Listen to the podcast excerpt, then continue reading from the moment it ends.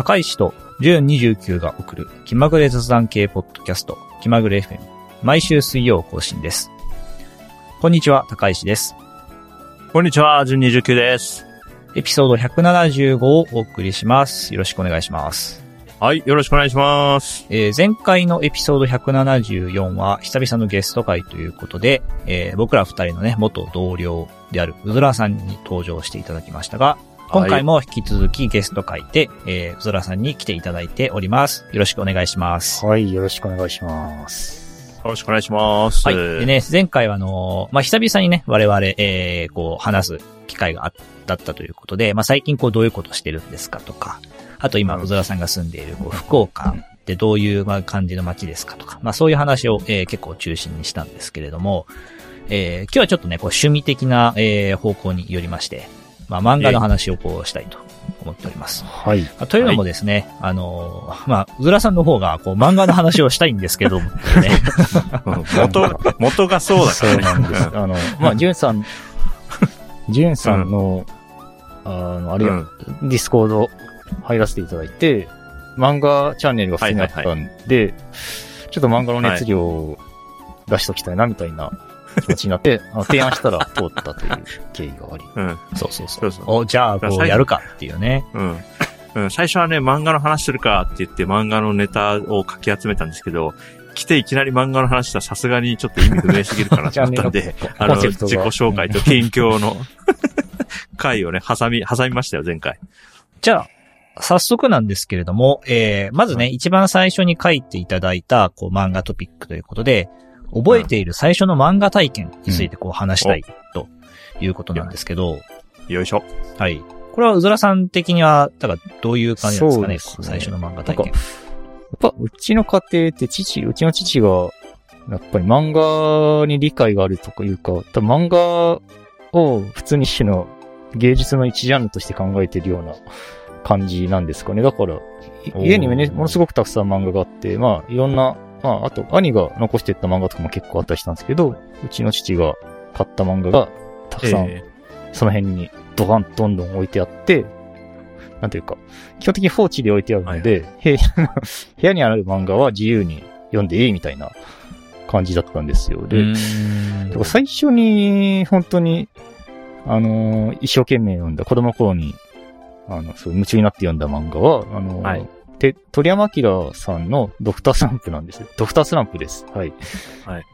その前です、うんドクタースランプで。ドラゴンボールじゃ普通にすごいないっていうのがいい傑作だし、絵絵もかっこいいし、なんかまあ、うん。我ながらいい漫画を最初に選んだなって思ってますが、なんか、あドクタースランプとか、まあ、ちょっとうん古い、なんか古いジャンプ漫画がすげえあって、筋肉マンも、まあちょっとあったし、あと、うんなんか、記念、3年記念組とかもあえったから、なんか、な、無駄ー、にはいはいはい。古いジャンプ漫画が原体験にある状態。これはありますね。へえ。え、それは、その、こど、その、うずらさんがその子供の頃に連載されていたというよりかは、さらにその、前っていうことですよね。いや、僕の兄がちょうど、はい、僕の兄がちょうど10上なんですよ。だから僕より10個上の世代のジャンプあ、結構離れてんだ。感じだと思います。はい。うん。ああ、なるほど、なるほど。あえー。大体僕、うずらさんと漫画の話してると、あんまりね、共通の作品あげないから、なんか、だからうずらさん漫画体験はサバ読んでるかみたいな10個感覚になる時あるんだけど、そういう、う。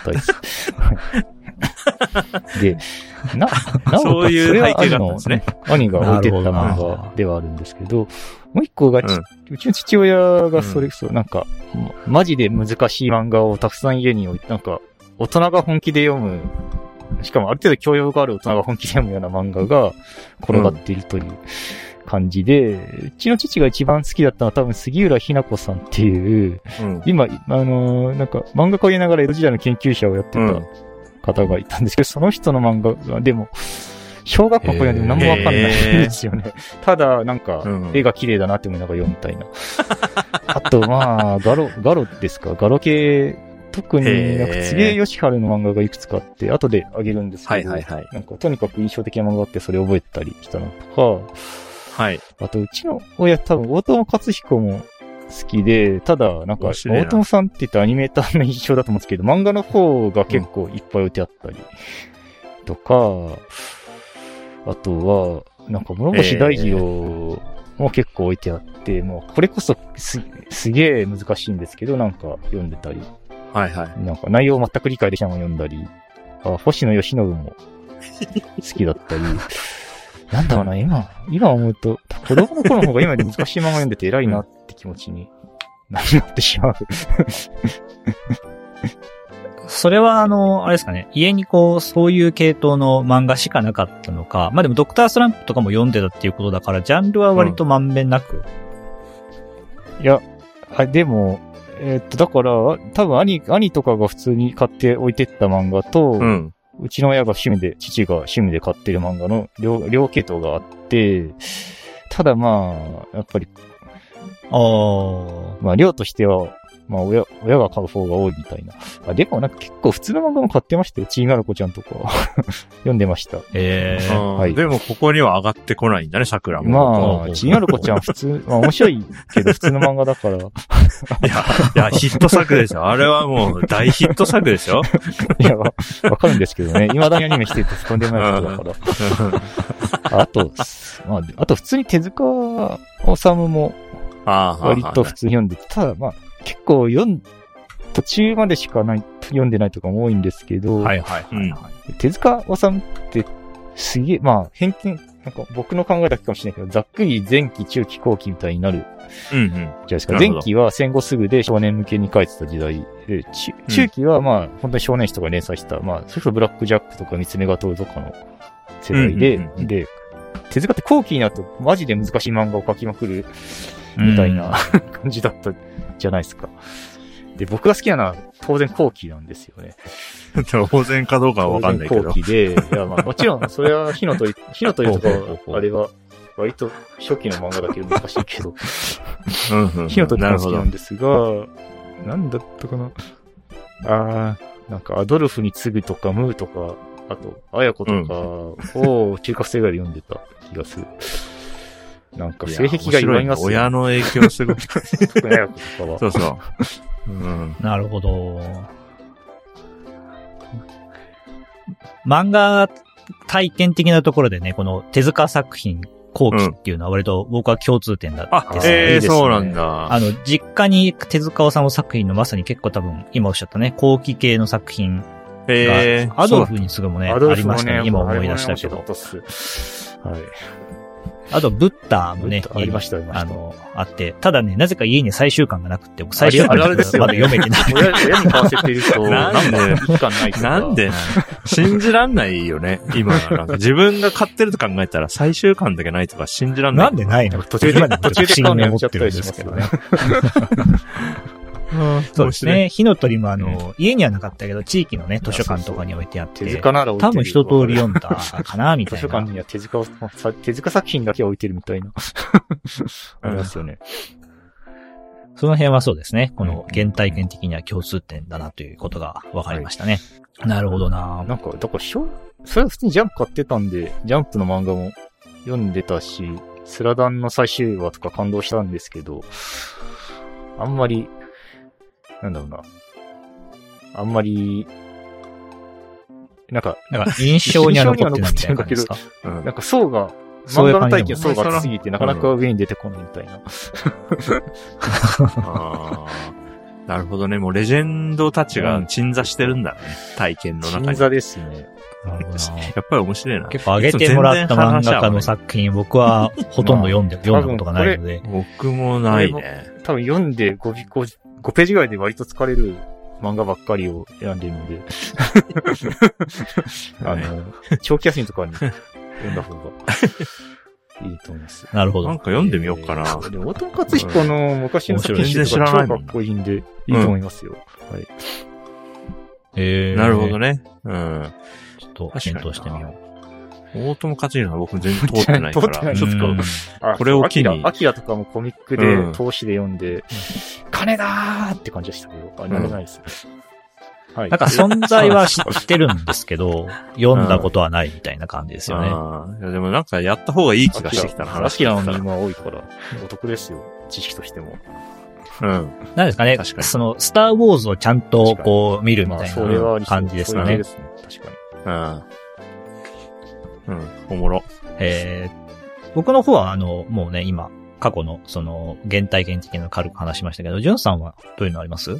はい。僕のね、えーっと、一番古い記憶だと、父親が、多分ね、父親が結婚した頃とか、下手したら父親が結婚する前から、週刊少年マガジンをずーっと買ってて、毎週ね。で、多分今も買ってると思うんですよ、実家でね。だから、僕は物心ついた時には、週刊少年マガジンは毎週最新号が家にあるっていう暮らしだったんですよ。だから、多分、そこを読んだので、だから当時とし、当時連載してたやつで言うと、えっと、湘南純愛組、えーカメレオンで、初めの一歩は今も続いてるからすごいですよね。あとは、サッカー漫画の金字とシュートとか、あの、インターネットミームになりまくっている、ぶっ込みのタンクとか。だから、いういだ今思うとね、あのヤンキー漫画がやっぱ多かったですよね、当時ね。いや、思ったんですよ。あ、少年マガジンってヤンキー漫画ばっかだったんや。そうそうそうそうそう。で、でっかいだと、6、6部ぐらいじゃないですか。ああ、確かに。それこそ。でっかいびっくりマークとハテナがバンと出る感じの時代。で、でも、あの、やっぱドラゴンボール結構ど真ん中の世代ではあるから、ドドラゴンボールは羨ましい。だからたまになんか街の定食屋とか行くとさ、本棚にドラゴンボールがめっちゃわかるっすね。わーっと置いてあって色あせたね。で。読みたいんで、フリーザ、ナメック星のとことか読んで、これ、すげえやべえ、面白いってなるけど、あの、ご飯食べ終わったらすぐ帰るぞって感じになるから、もうまた行きたい、あと2時間ぐらいいたいみたいになるから、なんか憧れはあって、でね、近所に住んでた、僕よりちょっと上のお兄さんたちが3兄弟いる家庭が、まあ別に読み終わったら捨てるだけだからって言って、週刊少年ジャンプを読み終わったらくれるっていう時期があったんですよ、僕は小学校時代に。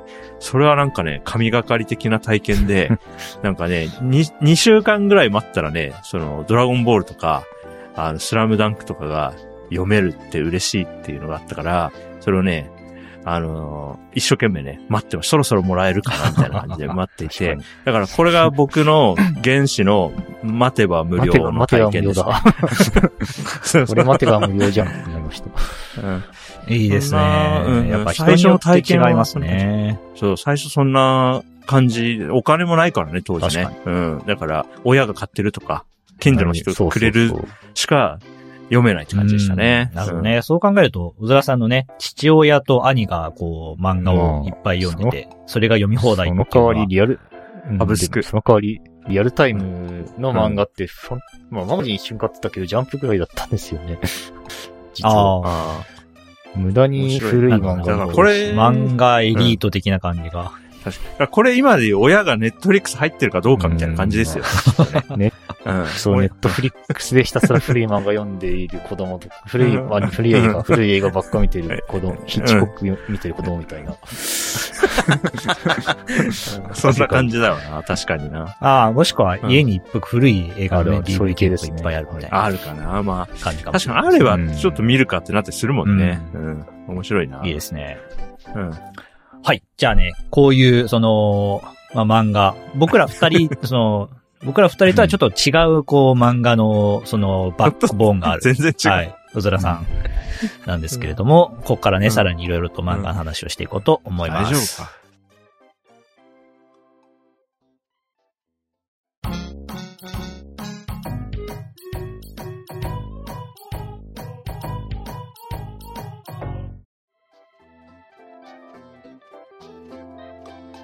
じゃあ次はですね、あの、小沢さんが持ってきてくれたテーマで、これはなかなかこう、深いというか、難しいんですけれども、人生において影響を与えられた漫画、要はこの自分に影響を与えた漫画っていうことだと思うんですけど、まあこれについてこよねう、ね、あの、話したいということなので、えー 聞いていこうと思います。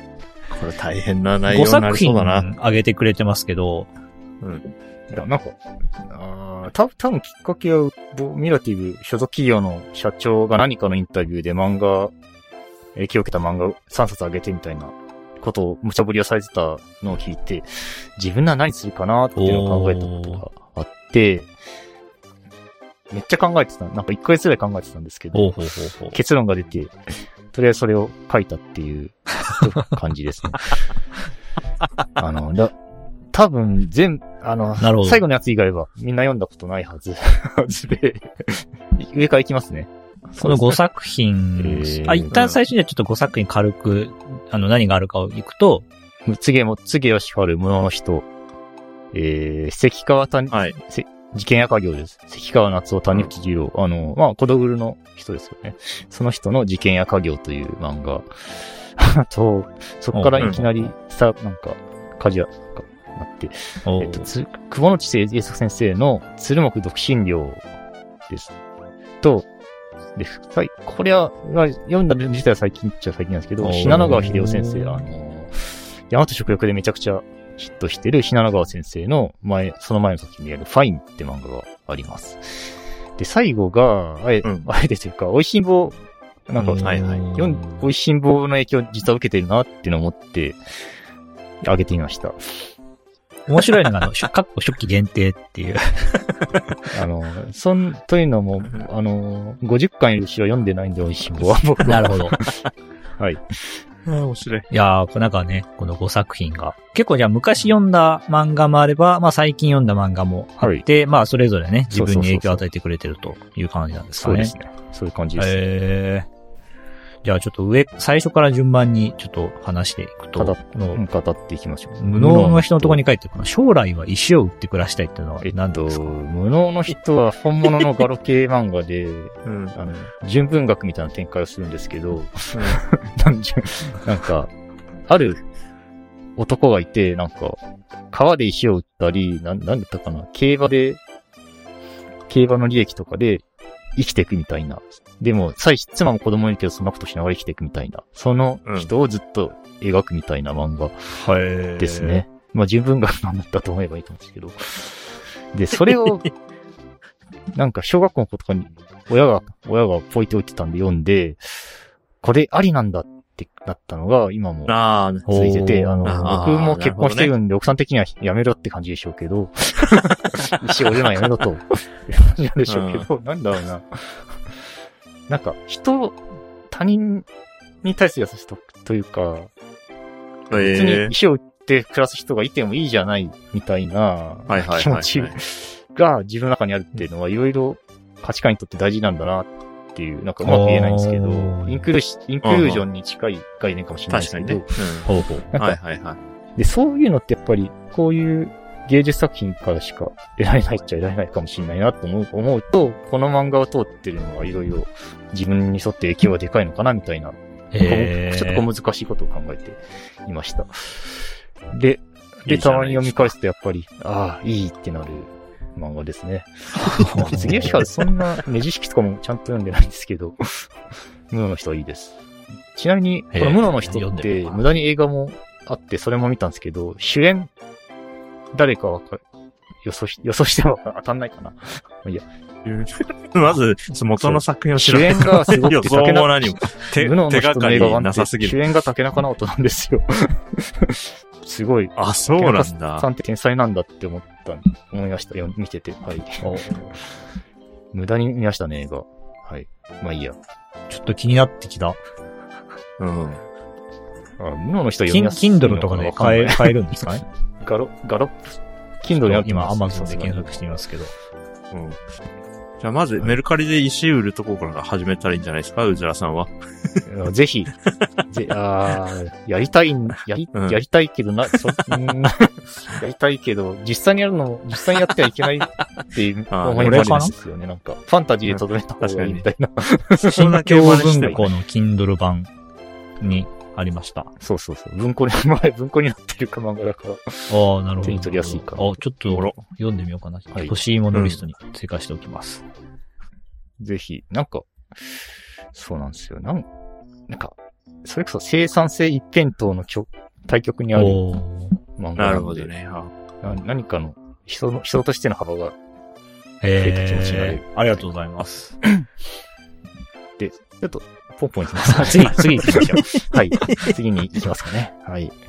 次が、事件赤行。あの、僕、関川谷、まあ、谷口理央先生のこと本当に尊敬している。あの、つい最近亡くなられて本当に悲しいんですが、谷口さんの漫画は、書かれた漫画すごい読んでるんです、うん実は。うんあの、孤独のグルメもそうですし、あと、坊ちゃんの時代っていう、明治の、明治の文豪をテーマにしたやつも結構好きですけど、はい最初にこのコンビを読んだのが、事件や家業っていう、あの、これ探偵ものなんですよ。えー、ちょっと、なんていうか、ちょ、ちょっと、あの、ま、まの、間の抜けたというか、うんうん。ああの、三枚目、そう、三枚目の探偵が、あの、えっと、いろいろ、なんやかんや活躍するみたいな感じで、ええただまあ、なんか、話の展開の、なんていうか、雰囲気とかがすごく、あれ、孤独のグルメに似てるとは思いますね。えあの、内、内言というか、ー、うんうん。おおじさんの心理的描写が結構細かく書かれつつ、なんか、はあはあはあなんやかんやあって、うんうん失敗しながらも問題解決みたいな。なんですかね。で、なんか僕って結構物を、なんか、やっぱ照れ屋なとこがあるのかと思ってて、あるはい、問題に対してちょ、ちょっとハスに構えてうんうん。やったえりするところがある。んで、まあ良くないなと思いつつも、とは言ってもまあまあ、なんか、こういう、やや3枚目でふざけたノリでも、なんとかなるんだな、みたいな気持ちになるのは、うこのん。事件や家業のを読んだ体験は、結構あるのかも、なんかそこの辺が自分の原点の一つになるような気がへするんですが、はい。うん。とはいえ、やっぱこれはだいぶ昔読んで、結構しばらく読んでないし、なんか親も、うちの父も、なんか、なんか兄にあげちゃったよって言って、え マジでって。いや、帰省しても読めへんやんってなったんですけど、実家にないのね。実家にはないです、うん確か。はい。なんで買い直さないといけなくて、あの、ちょうど誕生日近いんで買い直すかって気持ちがあります。おー そろそろ。誕生日に買うような本なのこれ。いや、僕にとってはそう、そう。誰、多分僕以外にとっては全くそうではない。はい。別 にいつでもか、いつでも買うわけじゃない。誕生日に買う誕生日にのがいいんだ。まとめてこれは買うのがいいのかもしれない。なるほどねう。まあ、じゃあ僕、この間、誕生日だったから買おう。いや、いい買うんですか もっと買う、もっといろいろ買った方がいいですよ。もっと違うの買った方が、自分の好きなもの買った方がいいのでは。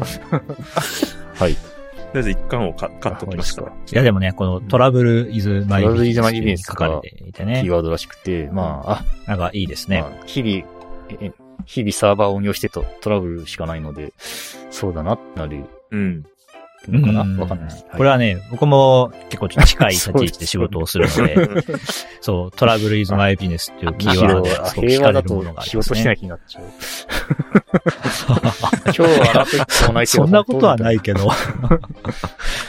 アラートなかったらそれはそれでね、やることはいっぱいあるんですけど。はい。そうです。急に現実の話になった。はい。まあまあまあなるほどね。いや、はいいいですね。これじゃあちょっとこう、し仕事に関するような、あの、影まあ響を与えてくれてるっていうふうそうな感じですでまあかね。事件や影は仕事に役に立つんだって印象で読むと、ギャップがあって面白いかもしれない。いや、そんなままです。はい。なるほど。あはいりがとうございます。受ける。ああ、ウケる。あじゃあちょっと次行ってみましょうか。まあ、こっからは確か、なんか、室の人とかは子供の頃に読んだんですけど、こっからは結構、中、中、あ、高校時代に読んだのかな？ですね。鶴木独身寮って漫画があるんですよ。すごい面白いんですけど、まあ、完全にこれは僕、それこそさっき言った僕の10個上ぐらいの世代の、だから兄が買ってそのまま置いてった漫画なんですけど、これ高校時代読んだんですよ。で、どういう内容かっていうと、まあ普通に地方から東京に上京してきた若者が、あの、まあ、働いたり、あの、恋愛をしたりしていろいろ成長していくみたいな。まあ、すごく爽やかな青春群像劇なんですね。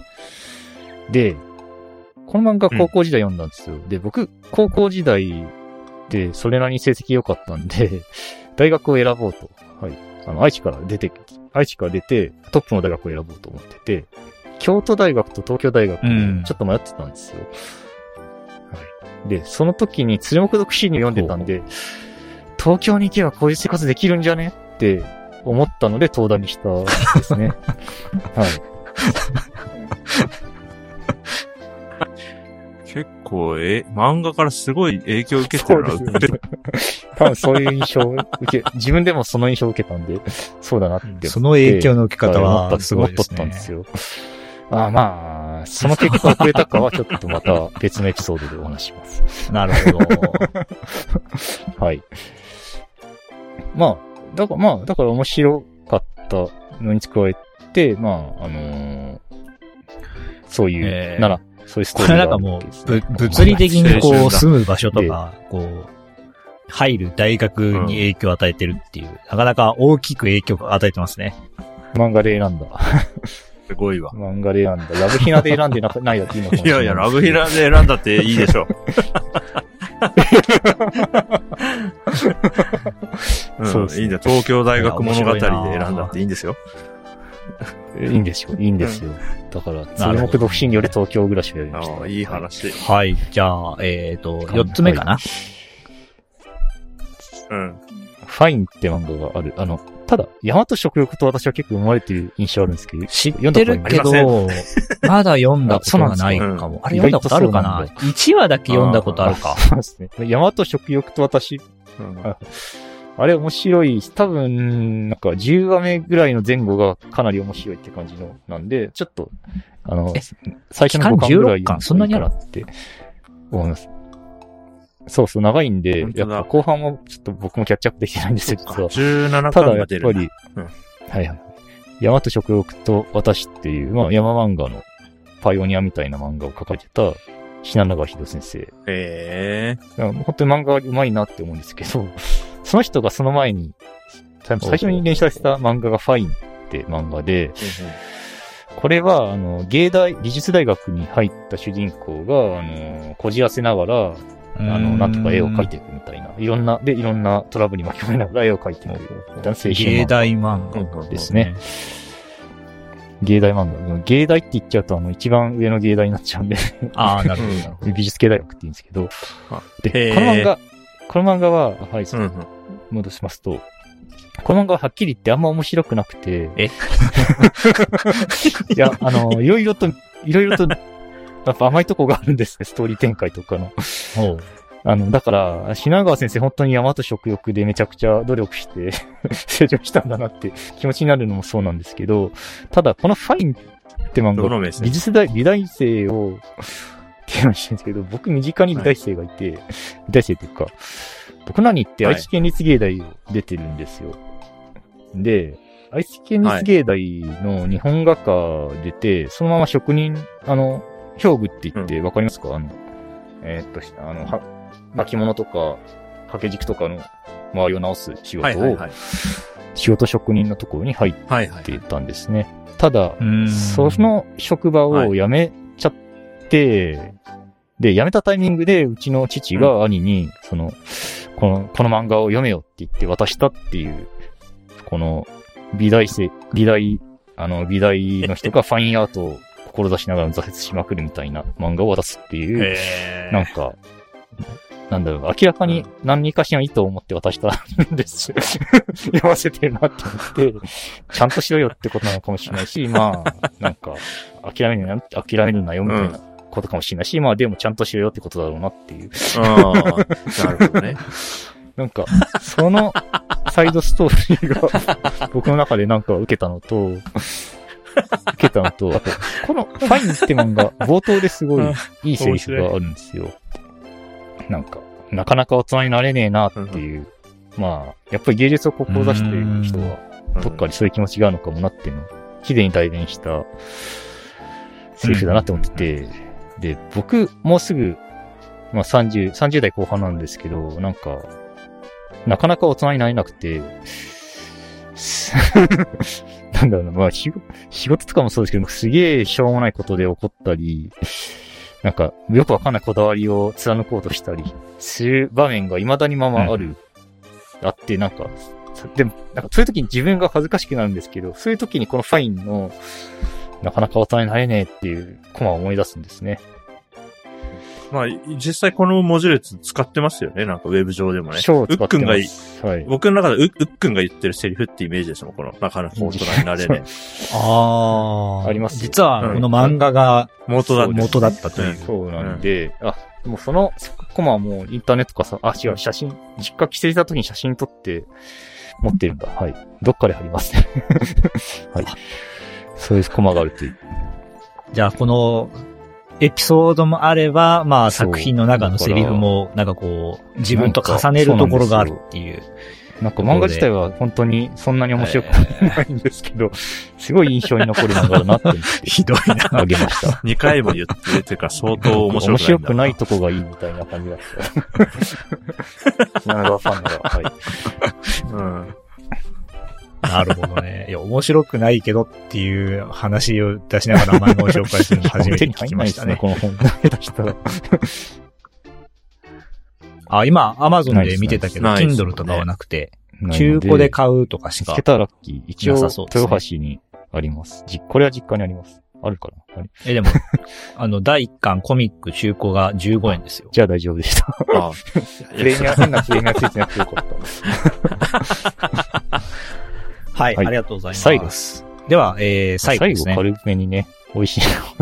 まあ、ベタベタかもしれないですけど、美味しんぼ、なんか、ちょくちょく自分が何かを、は何かをけ決めたりするときに、美味しい棒知識を使ってるなってことにある日気づいたので、あ、えー美味しんぼめっちゃ影響を受けてんなって思ったんであげました。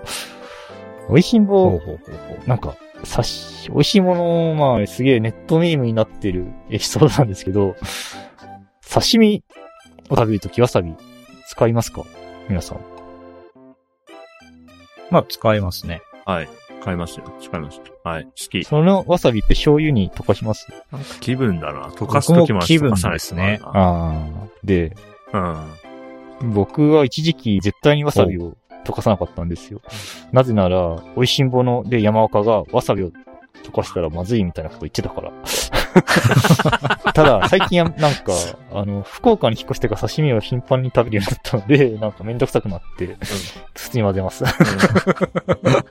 ん。なんだ、今の何の話だったんだよ。だったら今のは。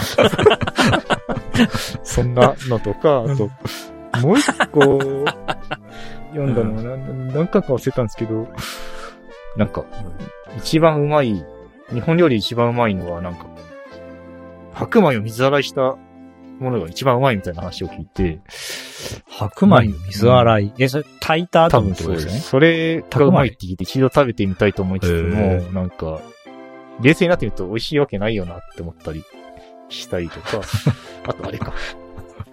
なんか、すき焼きをめっちゃディスってるんですよね、美味しいもんって。すき焼きを、なんか、ユーザンがすき焼き、すき焼きめっちゃディスってて、ただ、ロサン人風すき焼きだけは認めるみたいな。なんか、ネギをめちゃくちゃ長く切ってうん煮込めばロサン人風になるらしくて、はい。何それって感じなんですけど、でも、え、そんなに美味しいなら一度食べてみたいみたいなことを思ったりしたんですが、あの、もう、家庭も持っちゃって、奥さんにその話をしても、共感を得られないので食べれない。自分で、自分で食べ、食べたらいいじゃん一人ですき焼き食べるの辛いじゃないですか。うん。確かにね。おそうです、ね。父さん何やってんだろうってなるかもしれないね。うん、うんまあ、そうですね。あと、なんだろうな、暗号みたいな文章を、記憶喪失の人がいて、なその人の記憶のヒントが暗号みたいな文章はいはい。で、か、か、か、たい、ほげほげみたいな。その、で、その意味が実は、ただのカレーのスパイスの調合のレシピだったみたいな、のとか、なんか、いろいろ、あー、まあでもすぐに思い出せないのもあるんですけど、なんかけ、結構、だから奥さんと普通に話してでも、これは美味しんぼで読んだんだけどって自分がしょっちゅう言ってることに気づいたんですよ。そそのために奥さんは消えた顔をするみたいな。あ、なんか、他の漫画よりもさらに影響を受けてるなって気がしたんで、あげてみました。はい。まあでう。も、んこの、美味しんぼのね、このエピソードを、今、3、4個、こう。ん、空で話せるぐらいには、覚えてるっていう。ことだから、かなり印象には残ってるっていう。ことですよねそれで強化されてる、強化学習してる面はあると思う。んですけど、この笑い、確かにねシャッキリポンとか、あ、いや、でも よかっったです。うんそういう、はい。かそんな感じですね。いやー、だから、まあ他にもあるのかもしれないですけど、とりあえず、思い、この5作品はいろいろ節目節目で影響を受けたり、価値観に影響を与えたりしてるなという。えはい。いいですね。僕も、なんかあるかな。ちょっとすぐにはね、あまり考えたことはないですね、まあこの人生において。漫画がどういう影響を与えてきたかっていうのは、でも一回考えてみたいですね。はいうん。ぜひ、いい暇つぶしになります。確かになやっぱり。ちょっとこれね、あの、考えてみて、また別途エピソードとして撮れると面白そうですね。ああ、はい気まぐれ FM ではい、5、5個ずつ持ってきてデュエルするのもいいかもね。ごまあ5個も出ないかもしれないけど。よかったよかった。じゃあ最後に、最近あの、ううずらさんがね、うん追っている漫画とか、読んでよかった漫画、えー、軽く話して、今日は終わろうかなとはい。思うんですけれども、まあ、こはのいカテゴリーだけでもね、10作品ぐらい出してくれてて、終わんないので、出てるんですよはい、ちょっとね、上位2終わんないんですつぐらいをね、話してもらおうかなと。はい。はいそうですね。えっ、と、まず、まあ、普通に漫画として一番追いかけてるのは、あの、ゴルフ漫画を追いかけてて、大いトンボっていうはい。漫画があるんですよ。あのーこれは普通にストレートなゴルフ漫画なんですけど、主人公はトカラ、トカラ列島出身で、あのー子供の頃から遊べないようにゴルフをしてたみたいなうん女の子が、あの、ちょっとゴルフ界で挫折した、五十嵐、五十嵐、五十嵐さんという、五十嵐さんという、あの、まあ、それで、ゴルフ界で挫折して、トカラの職員になるために渡ってきた五十嵐さんという人と出会って、いろいろと刺激を受けて、最終的に島を、島を抜けてプロを目指すみたいな。へで、今も連載中で、なんか、こう、なんか普通にゴルフ漫画なんですけど、なんか、人の病、なんか、心理描写とか、あとゴルフの知識とかがすごく細かくて丁寧で、本当に読んでて爽やかな気持ちになる。え。なんか、普通、本当に面白い漫画なんですよ。うんこれは、この漫画はゴルフダイジェスト。本物のゴルフゴルフダイジェスト。ゴルフダイジェストゴルフは、連載してるんの雑誌ですよねで、僕も、基本的にはピッコマとかで追いかけてるんですけどどね。実は、もしなんかあれですけど、コミックも揃えたいけど、関数がす、そうそう、えぐくなってる。今、期間45巻出てますね。ね。そうそう、だから、なんかでもぜひは読んでみてほしいです。しかもアニメ化するらしくて、ついに。えーこんなに嬉しいアニメが久しぶりなんですよ。本当に。絶対に録、久しぶりに、もう録画とかして見ちゃおうかなみたいな、僕が。まあ、子供が勝手にいろいろ録画してるんで、それを消しながら録画して。消すからねみたいな感じで消します。ゴルフ漫画ね。ゴルフ漫画でした。あまはいりゴルフ漫画って知らないな。あのまあ、意外といろいろあるんですけどね、ゴルフ。えなんか、風の大地っていうのが結構有名。風の大え地。風の大地はプロゴルフ、プロ、プロし、風の大地は少なくともプロ試験、プロ試験編まではむちゃくちゃ面白いので、はい。よ最初だけでいいんで読んでみてほしいかもしれないです。ねあれも長いし最近の展開はなんかすご、なんというか、難しすぎる 難解になってるので、あれですけど、これか。最初期は本当に面白かった。え、え？はい。風の大地期間84巻。そうそうそう。なんかゴルフ漫画長いんですよね。すごいな。ちょっとびっくりしちゃった。あ、でも、あ、このロゴ見たことあるな。そうそうそう、有風の大地名ですね、風の大地。まあ、うんはい。あ、でもそうか、ジャンプとかでもゴルフ漫画今やってるのか。あ、そうなんだ。あ終わってたいくつか完結してましたいくつかできあ、ライジングインパクトがそうでしょうね。やっぱ有名どこだと。うん。有名じゃないかな。な。うん。今あの、ゴルフ漫画おすすめ15作品みたいなのを、ちょっあいっぱいあるねと流れています。いやーゴルフ、前職ゴルフゲームとか、前々職だ。前々職でゴルフゲームちょっと携わってたりしたんで、ちょっと興味がなくはないっていう。あー、なるほど。はいうんまあ、最近若い世代、ゴルフブームみたいなちょっと来てるみたいですしねあ。んま、まあ、言うて、うんクラブ買えば一人で始められたりするから、うんなるほど。うん。多いとんぼ。おいとんぼ。ぜひ、ちょっとおすすめです。長島優もあアプリとかでまず鳥居さんが言ってた。1話読んでみようかな。ぜひぜひ。うん。トカラ脱出、トカラ編、全部読むだ、読んだらもう次続きを読まざるを得ない感じになってます。はい。そんいや、面白いです。ちょっとじゃあ読んでみます。はい。まあ、まあなんか、ふいわゆる普通にま読んでる漫画としてはその辺で、あと、やっぱこの、この人はあげたいなって思ってるのが、高浜寛さんというはい。作家、漫画家がいまして、多分今、は日本、日本の作家で僕は一番高浜先生を追いかけてると思ってます。えっと。この人は、とにかく絵が抜群にうまいです。あのーあそうですよね最近、ちょっと多分少し話題になってるのが、ニクスのランタンっていう漫画があって、これは、はいえーっと、明、明治維新が、明治維新が終わっ明治の時代になって、えっと、まあ、なんだろうな。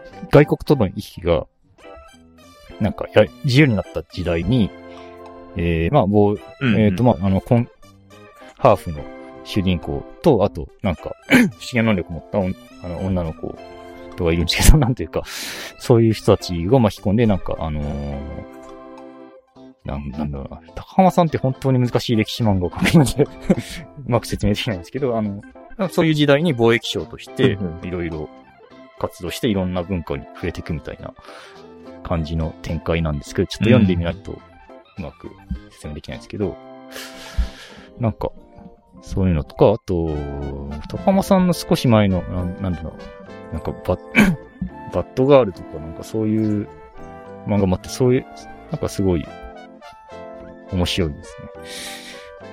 とにかく、とにかく絵が、絵が桁違いに上手なの。あの、谷口二郎先生が絵が上手いのは周知のことだと思うんですけど、谷口さんがお亡くなりになって、本当に芸術的な絵を描ける漫画家ってそんなにいない、いないんですけど、高浜さんはその一人だと思ってる。はい。なるほど。で、今、あと、今、トーチってサイトご存知ですか？あ、わかりますよ。トーチイン。で、高浜さんの、高浜さんの新連載がへ無料で見れれるので、あのーで、高浜さんってフランスでも読まれてる作家なんですけど、ちょうど横スライドの漫画をトーチで載せてるんで、あのあれ、これはもう本当に高浜さんの すごい力が出てる漫画だなと思うんで、まあそちらも読んでみてください。なんか、な、なんていう作品でしたっけ？えーっと、バラのなんだっけ？ちょっと待ってくださいね。バラが咲くとき、バラがこれかな？で。す。はい。おーはい。まあ、結構短編も多いんであれですけどね。原作がある漫画原作、は、なんか、フランスの、あれです。フランス文学ですよね、多分。フランスの現代文学かな。2022年だから結構すごい最近のやつっぽい。なんか、まあそういう作品も出してる。なんか、うん、うん、うん、うん。いいですね。トーチね、たまにいるんですけど、定期的には見てない。あ、そう、トーチ、トーチが、僕、ジャンプラとトーチはずっと注目してて、まあ、トーチの話していいのかな はい。いいですよ。えー、トトーチも結構面白い漫画たくさん出して、なんか、ガロが結局なんか自然解体して、あの辺、ああいう、なんか、純駆動の地下の端っこでまとまって置いてるみたいな漫画の文化って、あ結構細く、細いとしてる感じになってると思うんですけど、そういう、何、サブカル漫画はい、みたいな系統を、あの、もう一回盛り上げていくみたいな雰囲気が土地にはあるんで、あの、気持ちを応援してる。感じです。なんか、あのトトーチで面白いのは、あの、半分、半分兄弟、半分姉妹、どっちでもうん半分姉妹って漫画が、半分兄弟かって漫画が半分兄弟でですね。これは、いわゆるハーフ、あの、ミックスうん。で、日本で生まれてる人たちの、あの、じ境遇を、すごく、細かく、あ、3話出てんじゃん。はい、後で読みます。やってる、あの、描写してる。なんか、まあ、いろん、なんか自分が知らなかったことを知れる。なんかちゃんと価値観を知れる。自分が知らなかった境遇の人たちのことを知れるみたいな、とここれは感じですけど、まあ、あまり重重すぎずに描いてるんで、はい。これは読んでます追いかけてます。へまー。当時だと、そうですね。僕はあの、空に参る。あ、ああ、いいですね。あれ結構好きで読んでますね。へ作者の人が、これの前の作品かな？なんか、ウェブでやってた頃から結構追ってはいて、いつの間にか当時で連載始めてたっていう感じですね。当地とかもちょっと概要欄にリンクを貼っておきますので、はい興味ある人は見てみてほしいそうなんです。です。いやサイト、いいですねサイトがちょっと重いので、僕がチューニングしたいなんですけど。まあちょっと、ウェブ漫画とかはそういうところちょっとあったりするかもしれないですね。そう場所によって。いやー、なんかすごい、こう、知らない漫画とかね、話が多かったんで、すごい刺激を今日は受けられた気がしますね。そうなんですよ。あ、そう、高浜、そう、高浜さんの話で 言わせてたのが、高浜さんって、今熊本の天草に住まれてて、えーニュクスの、はいかランタンも長さ、あー長崎か、長崎がテーマだったりするんで、なんか九州に根付いたはいはいはい。漫画家だなっていうところも、あの、すごく気にしなってるああ。だから、すごくあ、九州の歴史とかにすごく詳しく、読んでて詳しくなれるのも面白いです。ああ、いいですね。えー、一巻まで読んだかな、ニュクスのランタンは。ただ、その時はあんまりね、九州行ったこともあんまりちゃんとなかったし。ね、方言とかもめちゃくちゃ正確なはずなので。地元の人読んだら泣いちゃうんじゃないかな。あ、そうなんですね。泣けるぐらいエモくなるえーはい。じゃあね、えー、そろそろエンディングに入ろうと思います。今日はね、まあ、174、エピソード174に引き続き、えー、うずらさんにゲストに来ていただいて、えー、いろんな漫画の話を、えー、していただきました。漫画の、その、原体験だったり、えー、人生において、こう、漫画が自分に与えた影響、あと、どういう漫画がね、影響を与えたかとか、あと最近ね、追ってる漫画とか、えー話してもらいました。僕とジュンさんがあまりこう読んでいない、追っていない漫画の話とかがいろいろえー聞けたので、はい。非常に良かったかなと思います。うんはい。じゃあ、クロージングに入る前に、えー何か宣宣伝伝とか告知があれば、うずらさんお願いしままあす。漫画の宣伝はない。前の放送にあった通り、イベント、あの、勉強会やるのこので来てね。作品読んでくれとかねはい。言ったかもういっぱい言ったか。2, 回目だもん、漫画家。同じ内容でもいいですよ。あのー、いっぱい言っちゃったのでむずいが、えーっと、難しい。はい。あの、高浜先生の漫画読んだ方がいい、あの、読んだ方がいいよって感じで。よっしゃ。はい、ありがとうございます。じゃあ、あの、イベントね、クラウドネイティブデイズ福岡と、あと、えー、各種漫画については概要欄にリンクを貼っておきますので、ぜひぜひ、えー、興味あれば、えー、見てみてください。はい。クラウドネイティブデイズで漫画の話をしましょう。いや、間違えちゃった。そうで、それは違う。まあいいや。はい。現地に僕もいます。はい。よろしくお願いします。では、えーエピソード175は以上となります。ご意見、ご感想、質問、話してほしいテーマなどあれば、ツイッターのハッシュタグ、気まぐれ FM、もしくは、えー、ディスコードサーバー、えー、お便りフォームもありますので、そちらからよろしくお願いします。今回も聞いていただきありがとうございました。お相手は、29と、高石と、うずらでした。ではまた来週お会いしましょう。バイバーイ。バイバーイ